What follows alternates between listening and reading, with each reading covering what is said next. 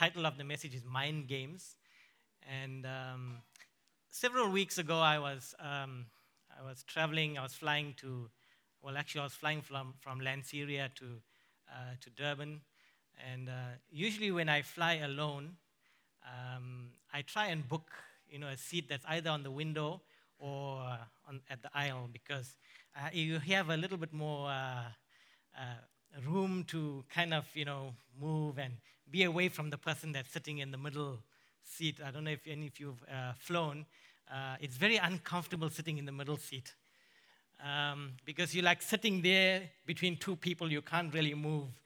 Um, so uh, I prefer, you know, either the, the window because I can lean against the window, and or the aisle so I can lean into the aisle and uh, not try and be too close. Unless I'm traveling with people that I know, then it's fine. but with a complete stranger, it's different. Um, so I was, I was flying uh, from Lanseria to, uh, to Durban, and uh, fortunately I had a window seat, but there was this guy sitting in the middle, and then he takes out his phone. I think a lot of us probably do that. If, you've, uh, if you are a frequent flyer, you take out your phone and you start playing games. Um, so he takes out his phone and he, and he starts to play this game. I don't know if any of you have uh, come across this game before. You probably have played it.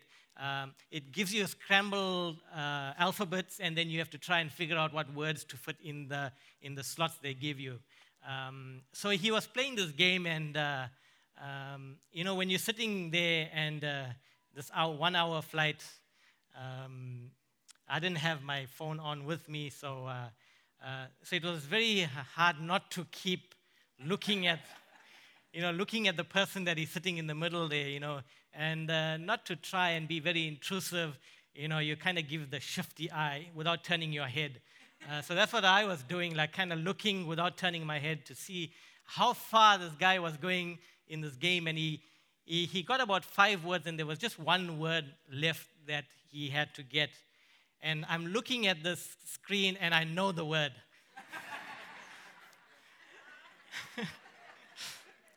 you ever been in that situation when you know something and, and, and, and it's hard, you're trying to keep it back from giving the answer because you know you don't want to offend the person or the person turns to you and say, you know, uh, it's none of your business and those kind of things. So uh, so I know the word, and he's going all combinations. Some of those combinations were weird, I don't know. Uh, and the word was iced, I C E D, iced. And I can see it in my mind. I'm playing this game, and, and, and, and, and I was tempted to tell him, the word is iced. And, uh, you know, it was very frustrating. Eventually, after about three or four minutes of all the combinations that he was trying, he eventually got the word. Um, but he got the word because he asked for a clue.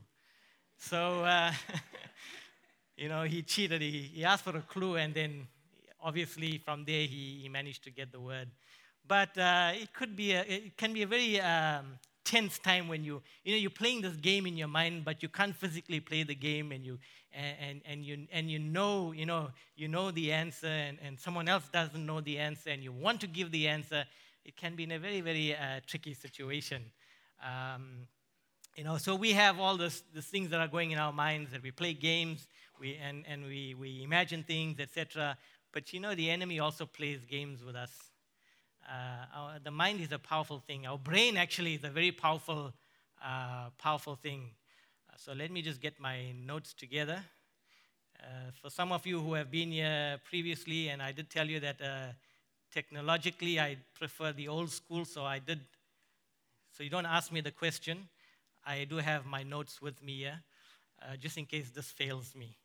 So, um, you know, the brain is, is, is a very uh, powerful and fascinating organ. Uh, God has created us with this, this, this wonderful organ that, um, you know, I, am not going to go into the scientific detail of how the brain works uh, and how it functions, but we know that uh, we create memories and memories are stored in our brain uh, through the functioning of the neurons and the synapses. And there's different parts of the brain, the hippocampus, and all those, those little parts of the brain that contribute um, to the memories that we have and the memories that we uh, create. And uh, these memories can either be a short term memory or a long term memory. Um, some of us, you know, we, we, we hear certain things, we see certain things, we experience certain things, and tomorrow we forget them. Uh, I'm, I'm, sure lots of the, the students that are studying right now in school probably can uh, identify with that. You probably study hard, and the next morning you go to write the test, and it's complete blank. You've forgotten it. Short term memory. Uh, and then there's long term memories that stick in your mind, stick in your brain, and um, you know you, you, you, you remember them from time to time. Um, uh, me personally, uh, I must admit, uh, my life prior to six years of age, I probably have like about two very faint, blurry memories of my life. Um, so I, I can't remember anything up until six years of age. Maybe that's just me. Uh, maybe there are some of you here that can remember as far back as then uh, the, the things that have happened in your life. Um, but, you know, that's our brain. That's, that's how our brain functions. We use uh, the senses, our, the, the sense of sight and, and smell and sound and taste and touch and the experiences that we have with those senses to register that information in our brain. Uh, more importantly, what we take in, what we experience, um, gets stored or forms memories and gets stored in our brains. And uh, one of the, or two of the areas that we, we, we see uh, memories being formed is through the use of our eyes and our ears. Uh, what we see and what we hear gets registered in our memories and gets stored there. Um, so, not only are our memories short term and long term, uh, they are triggered also by the experiences that we have. Our memories can be pleasant or they can be painful. They are memories that we want to hold on to dearly because they remind us of some good experiences, some good moments, some precious moments that we want to cherish. So we hold on to them dearly. And there are memories that we wish we could forget, right? I'm sure we all are there. We, uh, we've got memories that we wish we never had, but we have them. Um, they draw from our past experiences and influences our current thoughts and behavior and also helps us make predictions of the future. We recall these memories through triggers. Now, a trigger can be either a word, uh, a smell that you may have, or something that you may taste, uh, a place that you may visit, or an experience that you may have, or a person that you may see may trigger an experience. Now, that experience, as I said, can be pleasant. You know, if you have a, a smell of, of, of, maybe food that reminds you of home or mom, reminds you of mom's cooking, uh, reminds you of family time and, and those enjoyable moments. And then you may see someone that you don't like and uh, some experiences that you've had in the past with them. And when you see them, it triggers the, those experiences and bring those memories back to you and all the feelings that go with those, uh, with those memories. Um, not only do we have memories, but we also have what, uh, what we call imagination. Um, you know, have you ever heard people say to you, or probably you've said this to other people, or parents that are here, you probably said that to your kids stop imagining things. Uh, you know, or you're just imagining things, or don't let your imagination run wild. Uh, so we have imagination. Um, our imagination can be both creative and destructive. Sometimes our imagination can be a distortion of reality.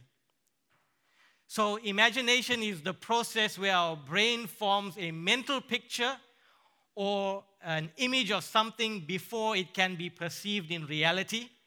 In other words, our imagination sees things that is not necessarily something that is immediately present, or it may never be present or possible. Sometimes we think of things we know it's not going to be possible. Um, but our imagination helps us to be creative. All we have to do is look around us, look at the technological advances that we see around us in flight, uh, in the living spaces that we have, in the computers that we deal with, with the society that we're living in, we see that imagination has led to these advances in society because God has given us this wonderful gift called imagination and the ability to use our imagination to create, or also we can use our imagination to be destructive. Uh, imagination to create doesn't make, make, mean that it makes us God, but it allows us to use the gift that God has given us to do something good. And whilst we use our imagination to be creative, we can also use our imagination to be destructive, both to ourselves and to people that are around us. This can lead our imagination, destructive imagination can lead to destructive thoughts and behavior. And what happens when we do this is it breaks down the relationship between us and God and between us and you know, one another. The Apostle Paul speaks about unhealthy and ungodly imagination that attacks the very nature of God. In, uh, one, in 2 Corinthians chapter 10, uh, reading from verses 5, he says, For we walk, for though we walk in the flesh, we are not waging war according to the flesh. For the weapons of our warfare are not of the flesh, but have divine power to destroy strongholds. We destroy, in in the ESV version, it says arguments and every lofty opinion.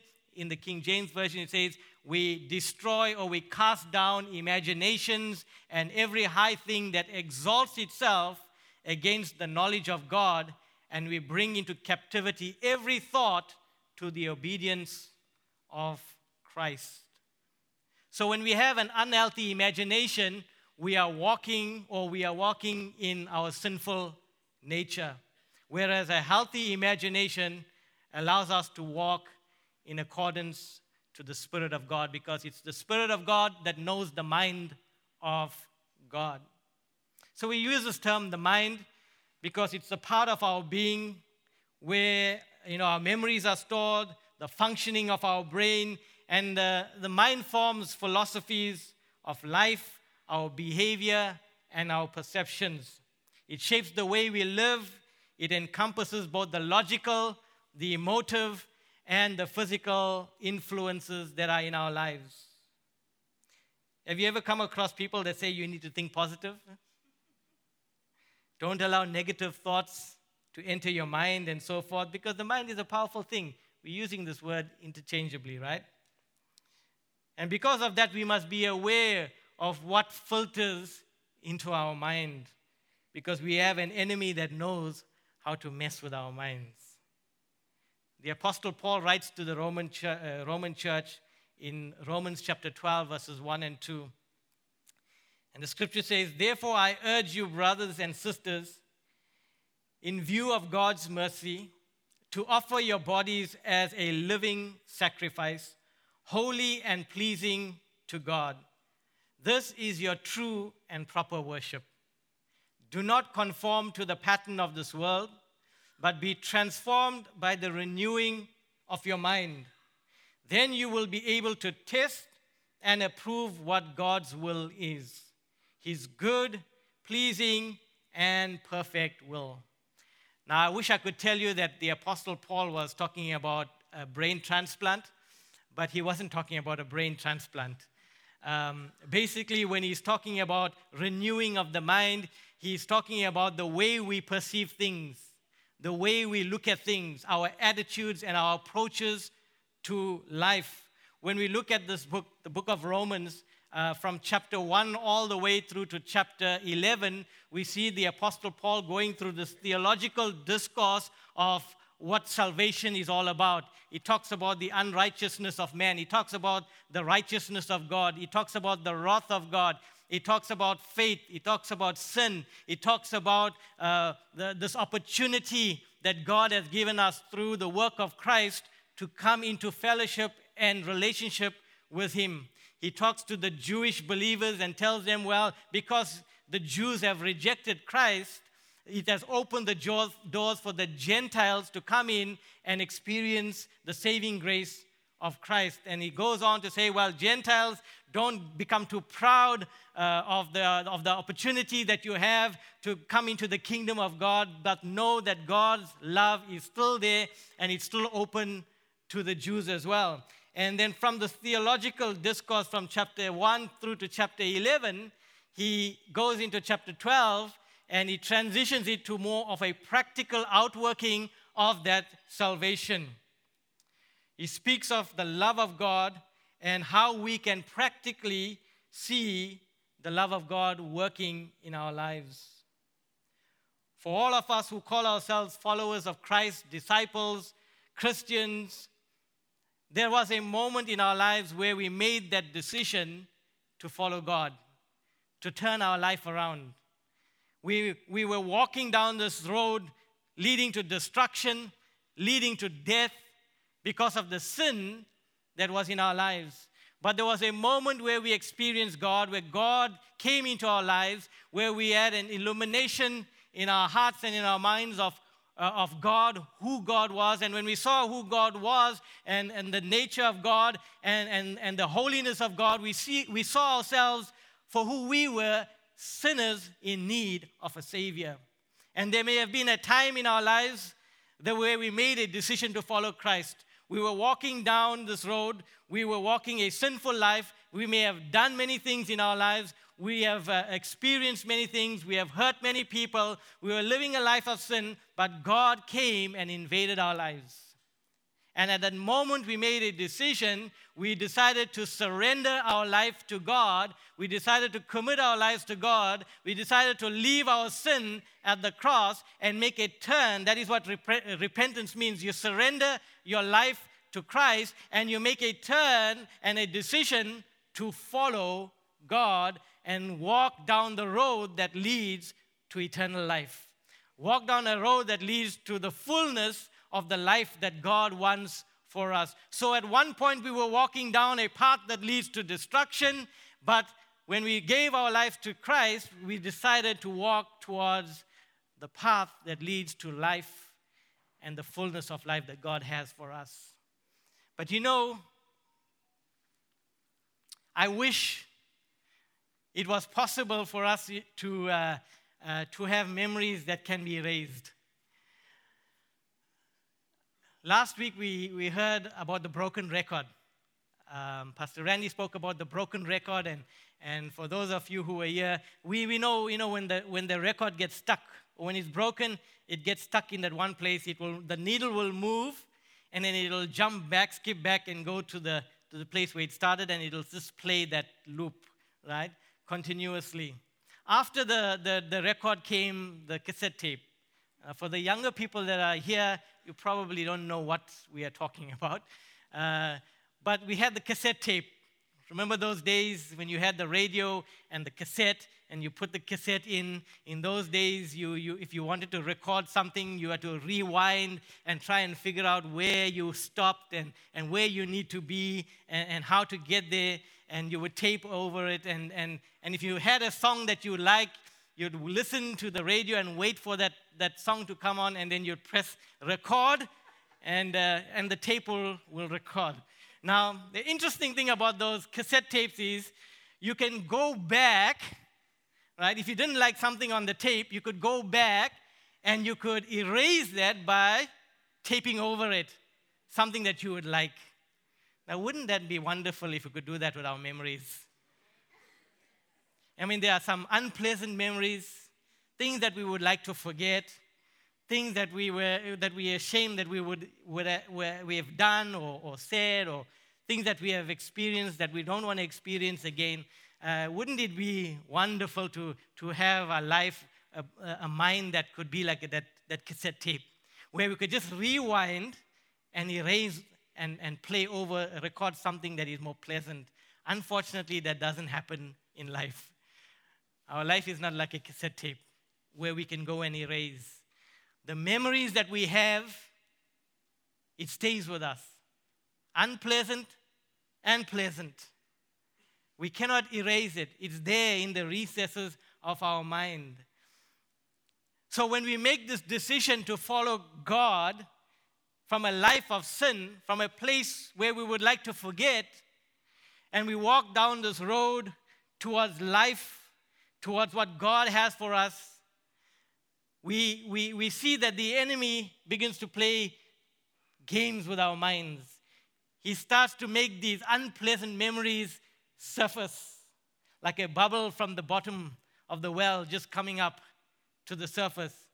He, and he draws us back to this place. He keeps drawing us back to this place.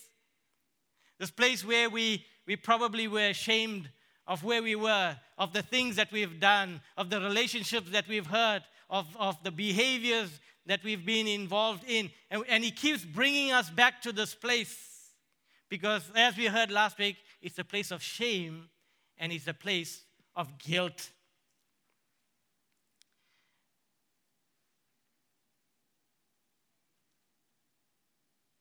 Our choices may not have been good. I wish we could turn back time, but we can't turn back time and change those, those things that we've done. But we know when God, when we encounter God, God forgives. That moment that we come to God and we receive forgiveness of sin, God justifies us.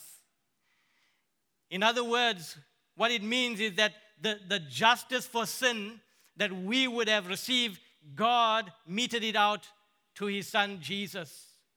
That as I respond in faith to him, he no longer holds that sin against us. The scripture says, as far as the east is from the west, so far has he removed the sin, so far has he taken the guilt, so far has he taken the shame away from us, not because of what we have done, but because of what Christ has done for us. That is the justification that we have. Then also, we, we, we, we know the word sanctification. Sanctification is where God has now taken us from the place we are and He has separated us from a life of sin. He has separated us from a life of shame. He has separated us from a life of guilt. And now we become children of God. But then there's triggers. Remember, I spoke about triggers. There are triggers that the enemy used to take us back to a place of guilt and shame. We heard that the work of the enemy is to keep us stuck in patterns of shame that separates us from God, from others, and from our true self. See, the reason for keeping us at the place of shame and guilt is that the offender wants control over the offended. The enemy is our offender. He is the accuser of the brethren. That's what the scripture says. And he wants to keep control over our lives. As long as the enemy has control over us by bringing us back to the place of guilt and shame, we will not be able to comprehend our value or worth that we have in the eyes of our Heavenly Father. Whilst it is true that sin separates us from God, God's love is greater, and He has provided a way of salvation for us that destroys any hold that sin, that shame, and that guilt may have over ourselves. 2 Corinthians 5:17 when we read the scriptures verses 17 to 21 it says that God has reconciled us to himself through Christ therefore if anyone is in Christ he is a new creation all the old things have passed. Everything has become new. So when we make a decision to follow God, all the things the, that are in the past is in the past. God has forgiven and he remembers them no more. It is the enemy that wants to take us back. It's the enemy that brings up these memories of guilt and shame and takes us back because he does not want us to enjoy the fullness of the new. As long as He can keep us in the old, in the old way of thinking, in our shame and guilt, we will not fully realize the fullness of the new. See, in the battle that we fight, we have to know the enemy that we are fighting. We have to know that our mind is a battlefield. So, knowing how to distinguish, distinguish what is of God and what is of the enemy is crucial in us not becoming a victim. We need to understand that the devil does not, is not creative. The devil is not creative. He does not come with anything new. He just repackages the old. And if we understand that, then we can have victory in our life. He just takes the old, he repackages it, it make, he makes it look different, but it's the same old method that he uses. If he can get us to um, doubt our identity, then he can keep us from stepping into our purpose. See, God's creativity comes with a purpose of knowing our identity, flourishing in that identity that He has given us, and enjoying this father child relationship, whereas the enemy wants to destroy that in our lives. Why? Because our identity gives us a sense of belonging and a sense of purpose. As followers of Jesus, our identity is rooted in what God has done for us and His intentional design for us. It's no, long, it's no wonder that the enemy wants to bring confusion and doubt as to our spiritual reality. He did that to Adam and Eve at the very beginning, and He's doing that to us today. He tempted Adam and Eve into believing their real identity was being held back by God. He, he tempted them by camouflaging the truth, by manipulating the truth, manipulating them into believing that their real identity was actually to be like God. That sounds familiar. it's a little bit familiar, as I said, that he, the enemy, we need to know our enemy. He doesn't come with anything new because that's what he did. If you think about it carefully and read the scriptures, we see that the enemy did the same thing. He did not accept the identity that he had, that God created him to be. He could not accept it, and therefore he sought to be someone that he was not. Isaiah chapter 14, verses 12 to 15 says, How have you fallen from heaven? Morning star, son of the dawn. You have been cast down to the earth, you who once laid low the nations. You said in your heart, I will ascend to the heavens.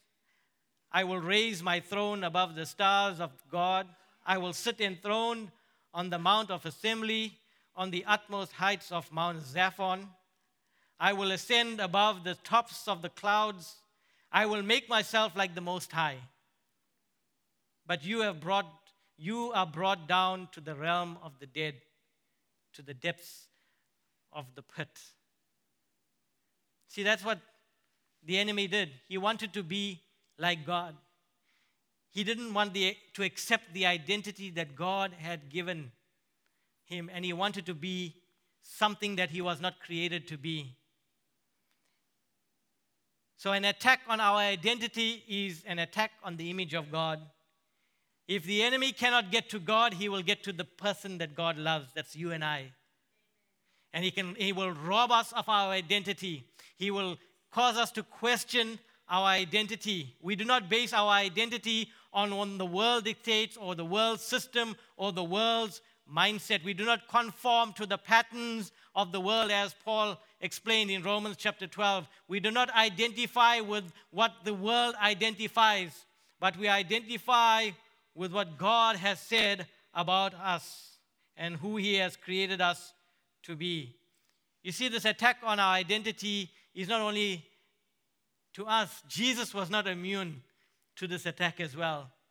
We see in the life of Jesus as he was preparing himself to enter into ministry. We read the scriptures in the gospel. It says that Jesus went to be baptized, not that he had to repent from any sin, but he had to identify with mankind he went and he was baptized. And the Bible says that as he came out of the waters of baptism, heavens opened, the Spirit of God came and rested upon him, and a voice from heaven says, You are my Son, in whom I am well pleased.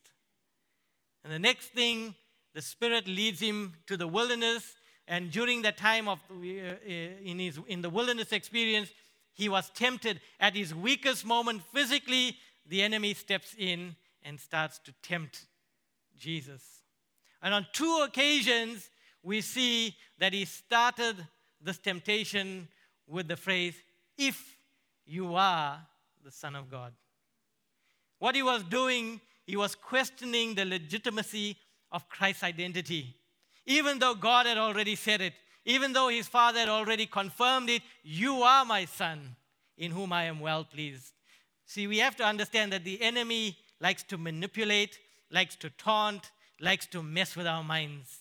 And he comes to Jesus and he says, If you are the Son of God, because he wanted him to be able to, uh, to ignore what the Father had said and to question whether he was the Son of God or not.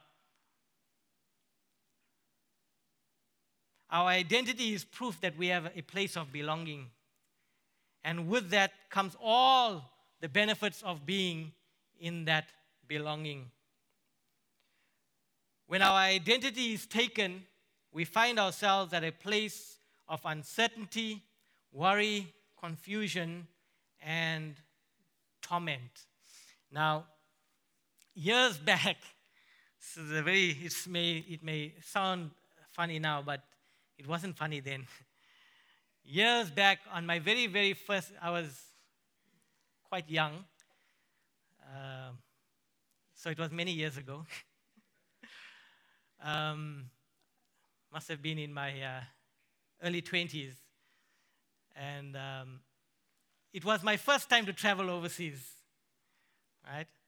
Um, I had saved up uh, some money, and then uh, it was my first time to travel overseas. At that time, you know, traveling overseas was a big thing. Uh, you know, and, and I had saved, I was working, and I saved money.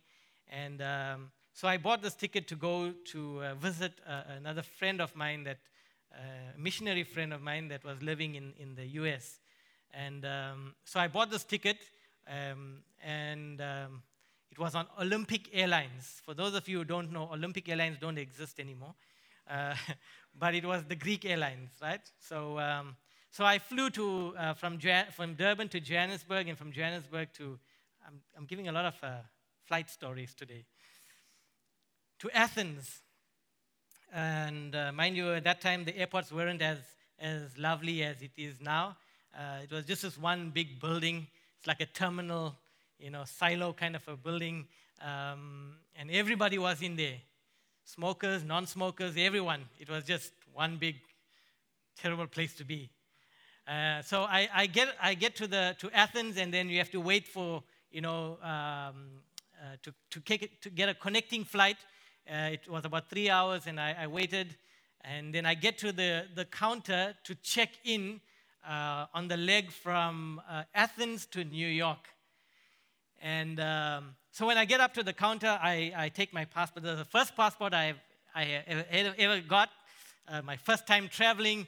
And um, I, was, I was happy to have that passport because it gave me an identity right? Because on the front it says Republic of South Africa, and it gives you an identity of where you belong. And I go up to the counter and uh, they check and uh, they take my passport and they say, Well, we're keeping your passport. Now, this is my first time flying.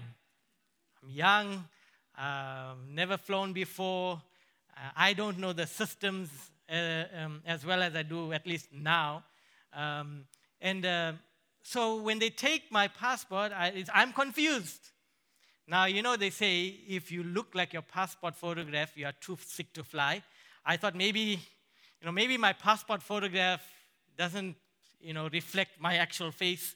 Um, and, uh, or maybe they thought, you know, I don't know whether I was a terrorist or what, but uh, I, I, for, for, for I, I couldn't understand why they would take my passport.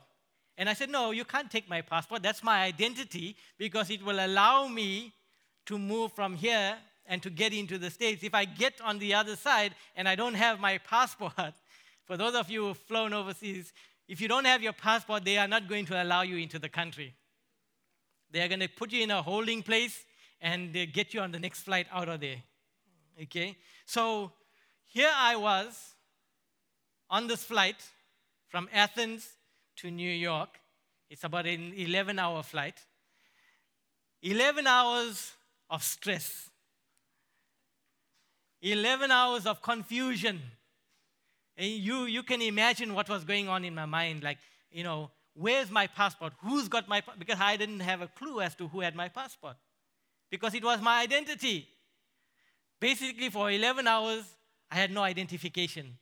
I did not have a belonging. I did not, I mean, I knew, knew who I was, but everybody else didn't know who I was because I could not prove my identity.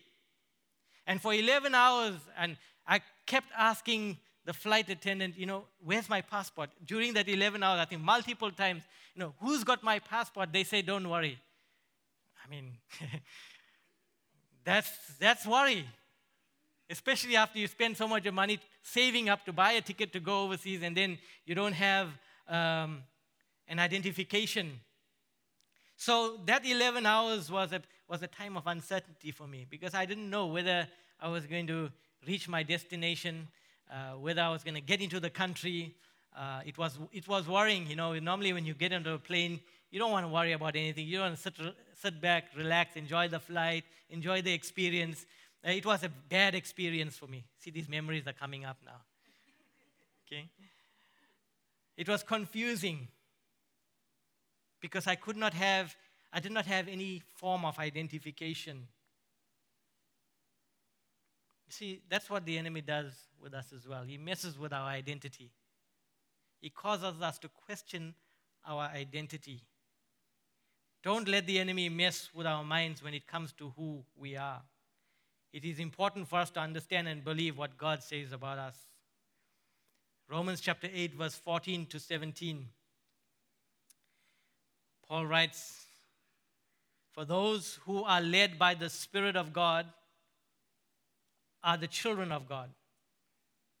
The Spirit you received does not make you slaves so that you live in fear again.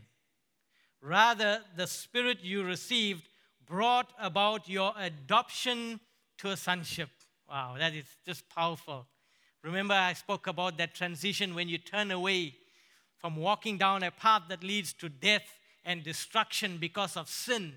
When God intervenes and steps in our lives and He turns us around and we walk into this destiny of life, the fullness of life and eternal life, and a relationship with Jesus, not only do we experience justification and sanctification and the righteousness of God that is put upon us because we are unrighteous. God's righteousness is placed on us, but the scripture also says that now we are adopted, we become part of the family of God. We are sons and daughters of the King Most High. And he says, By him we cry, Abba, Father. It is an intimate term. In the Aramaic, it's a, it, it's a feeling of intimacy, closeness, one that is related to each other. And the Spirit Himself testifies with our spirit that we are God's children. Now, if we are children, then we are His.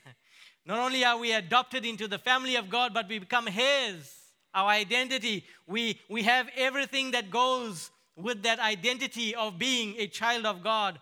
We are His, heirs of God and co heirs with Christ. In other words, whatever God has and given to Christ, He has made it available to us. If indeed we share in His sufferings, in order, in order that we may also share in his glory. Scriptures are clear. Our identity is settled.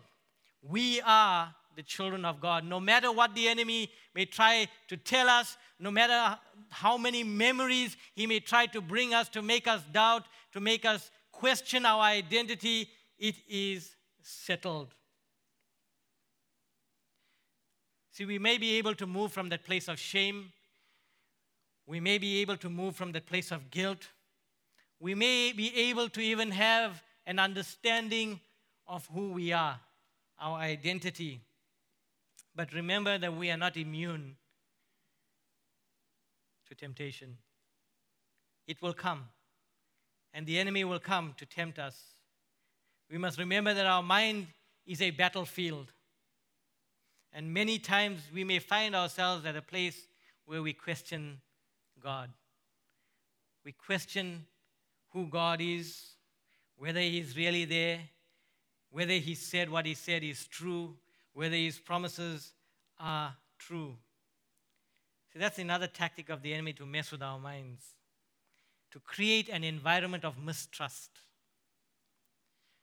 To have mistrust is to be at a place where we look at what God said with skepticism, with doubt, and question the trustworthiness and the authenticity of who He is and what He said. You see, mistrust is created by a distortion of truth. When you believe a lie for too long, it eventually becomes truth to you, even though it is still a lie. Let me say that again. Mistrust is created by a distortion of truth. When you believe a lie for too long, it eventually becomes truth to you, even though it is still a lie. You know, someone can tell you just half truth. Half truth is a lie. okay? There may be elements of truth in what the enemy is saying, but he camouflages it, he manipulates, and it is a lie. But the more we listen to it, the more we give room for it in our minds, the more we allow for that to marinate in our minds, then eventually, even though it is still alive, we tend to believe it is true. Have you ever been in that place where someone has said something, okay? Someone has said something, and then someone else is saying the same thing, and, and, and it goes on and on. Eventually, you start to believe it, even though it may not be true. The aim of the enemy is to cause us to rebel against God through disobedience. Back again to Adam and Eve. He started it then, he's continuing it now in our present day. To mistrust, he created mistrust and then it led to distrust. You see, Adam and Eve's disobedience didn't just happen spontaneously. They didn't just choose one day to wake up and disobey God. But the enemy sowed seeds of doubt and mistrust that eventually led them down that road. See, mistrust gives birth to distrust, which gives birth to disobedience and eventually leads to broken relationships. That's a powerful statement. Mistrust gives birth to distrust, which gives birth to disobedience and eventually leads to broken relationships. See, distrust is where you have already settled in your mind and in your heart that someone cannot be trusted. That's distrust. Mistrust, you still have skepticism, you still have doubt, you start to question, you haven't been there yet. But as, uh, as long as you keep giving into mistrust, it's eventually going to become distrust where you're completely not going to trust. You've settled in your heart, you've settled in your mind, no matter what anyone says, I have made up my mind that I cannot trust this person or I cannot trust this experience, etc.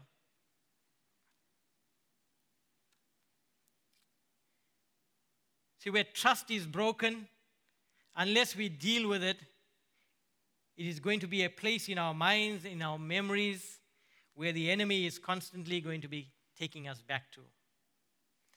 All the enemy had to do with Adam and Eve was say, you know, did God really say that? You know, did God really say that?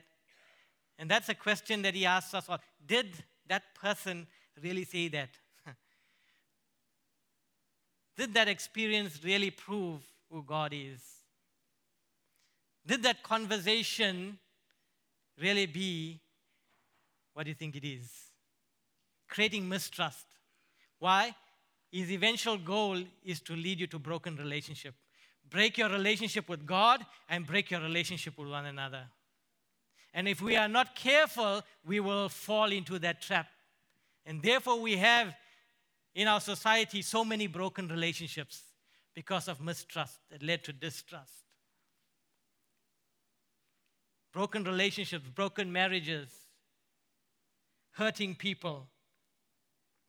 So, unless where trust is broken, unless we deal with it in a way that pleases God, it is going to take us back to that place where the enemy has control over our lives.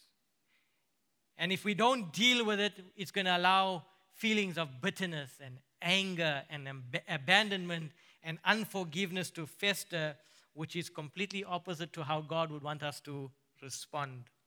And then what, we, what happens is we find ourselves in this constant cycle of hurt and defeat because of mistrust and distrust. See, the human condition has been like that from the very beginning a matter of dissatisfaction. We are dissatisfied because we don't get our way. We are dissatisfied with who we are. We are dissatisfied with where we are. We are dissatisfied with what God has said about us. We are dissatisfied with things that happen to us. That's the human condition dissatisfaction. But you know, God does not change, He is still the same. His word never changes. His promises never changes. His love never changes. Times may change, experiences that we may have may change, but God is still true. Proverbs chapter 30, verses 5 and 6 says, Every word of God proves true every word of God proves true. It's true. You can bank on it, you can trust it. Scripture says that he is not a man that he should lie. So man lies. Man lies. So if you're placing your trust on man, you are in for a shock. If you're placing your trust in what man has said, because the enemy uses us, then we're in for trouble. But God's word, every word is true. He is not a man that he should lie. On the contrary, Jesus says that the devil is a liar. When he spoke to the Pharisees, the religious leaders, says you are giving in to your father, the devil, who has been lying from the very beginning. Because when he lies, when there's lies in the, in the room, there's mistrust. When there's lies in the room, there's distrust. And if we don't deal with that, it's going to lead to a broken relationship. So every word of God proves true. He is a shield to those who take refuge in Him. Do not add to his words. Do not, do not make God say that things that he didn't say. Do not use the name of the Lord in vain. God told me to tell you this. We better be careful when we use that. Do not add to his words, lest he rebuke you and you be found a liar. We can trust God's word.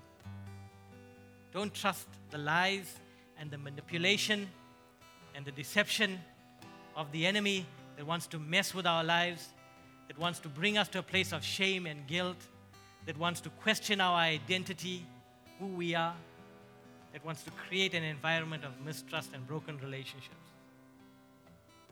Rather, as Philippians chapter 2 says, let this mind that was in Christ be in you.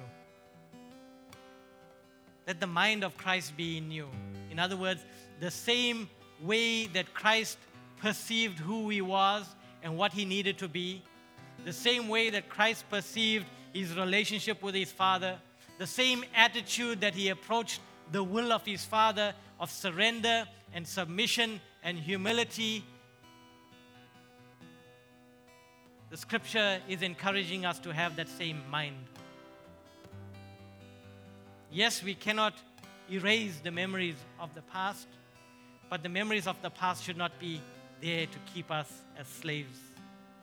Because God has said something different about us.